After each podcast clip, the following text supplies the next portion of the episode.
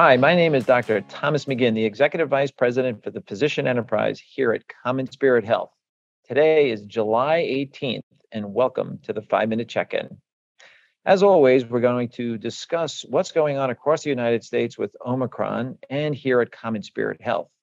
We're also going to take a close look at a new publication that just came out on the sensitivity and specificity of home testing, and we have two guests joining us to discuss that article. So why don't we get started and take a look at the numbers across the United States?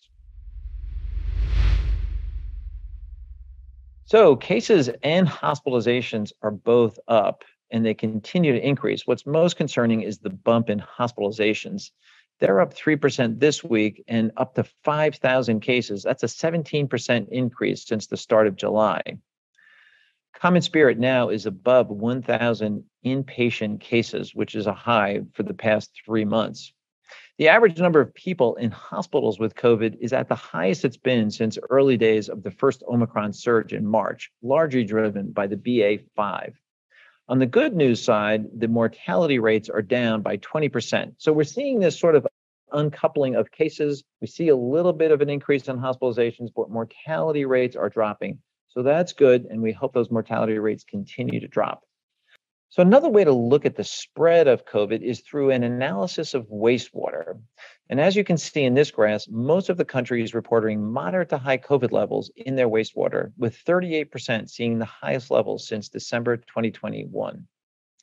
In other news, Novavax was authorized as the nation's fourth COVID vaccine, a two shot regimen that uses the same technology that we use in the influenza and shingle vaccines. It's far less expensive and it also can be more broadly distributed across the world. So that's good news that we have another alternative for vaccinations. Also, both Novavax and Moderna are working on a Omicron specific booster for the fall. So once again, we're going to take a look at a publication, this time another meta-analysis looking at the sensitivity and specificity of home testing for COVID. As I've mentioned in the past, there's a lot of meta-analysis getting published because during COVID, there was dozens and dozens and dozens of studies performed, many of them of low quality and small. So a meta-analysis takes the high quality pieces, summarizes those studies, and gives us a nice summary of those results. This time looking at the accuracy of home testing.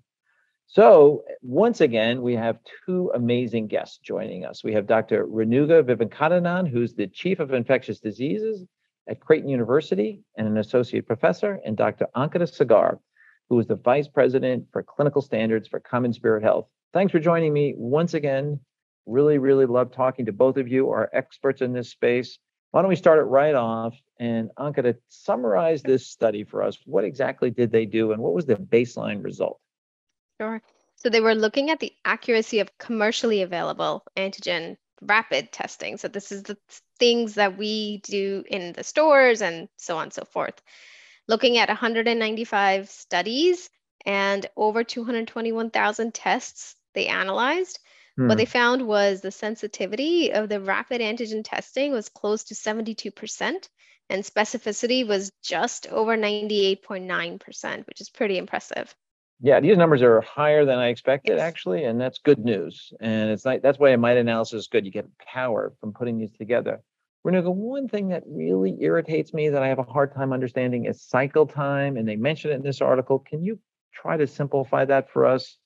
Yeah, for sure. So cycle time, there it's really nice in this test study. They're comparing PCR to the rapid antigen.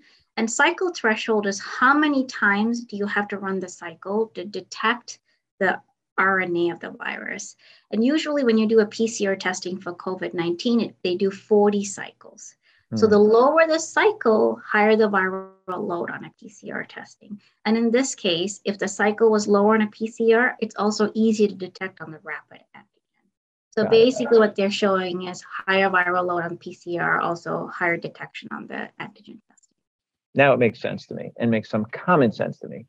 So there were some things that impacted accuracy, and maybe Ankita, you can talk about the mm-hmm. symptomatic versus asymptomatic of these types of you know studies when they were performed.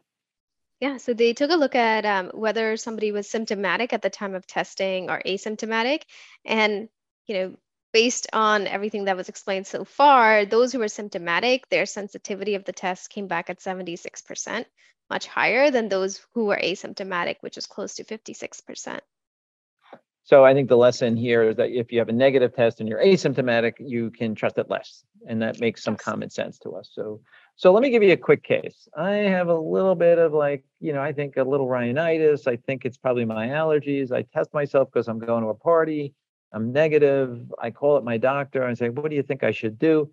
What are some of the things we should think about in that situation? Renuga, help me as a doctor talking to a patient. Like, okay, these are the things you need to think about. What, what are some of those things? Some of the things that you should think about is um, the transmission in your community. Is it high level, medium, low level? I think that's going to be really important. If your community right. has high le- level of transmission, most likely if you have a negative test, that'll be a false negative test. All right. So levels of community. What else should we think about, Ankita? So are you going to be indoors? Are you going to be outdoors? And if you're outdoors, how much space is between you and others around you? So crowding around you. Anything else, Renuga, before we should before we get before we finish up here? I think also remembering who you're going to be around. If you're immunocompromised patients, you know, are they vaccinated, not vaccinated? So making sure you're protecting people around you. Okay, so let me summarize. So it's the level in the community, symptomatic or asymptomatic, indoor, outdoor, how crowded you're going to be, and, and what are the folks you're, you're visiting? What is the risk to others? So that's important to think about. Well, I know there's a lot more we could talk about with testing, but I think this was a good start. I thank you both once again for joining us and everything you do for Common Spirit Health. Thank you. And now for a few kudos. Congratulations goes out to CHI Memorial Chattanooga and CHI St. Vincent Little Rock for being recognized among the top five small health systems in the nation by IBM Watson Health in partnership with Fortune. Systems were ranked based on their clinical and operational excellence. So, congratulations to both those hospitals. In addition, Dignity Health St. Joseph's Hospital in Phoenix was recognized as one of the top teaching hospitals in 2022 by Fortune magazine. This is a tremendous honor and highlights our teaching mission, educating the future healthcare leaders of this country. So, congratulations and tremendous work. I'll see everybody in two weeks at the next five minute check in.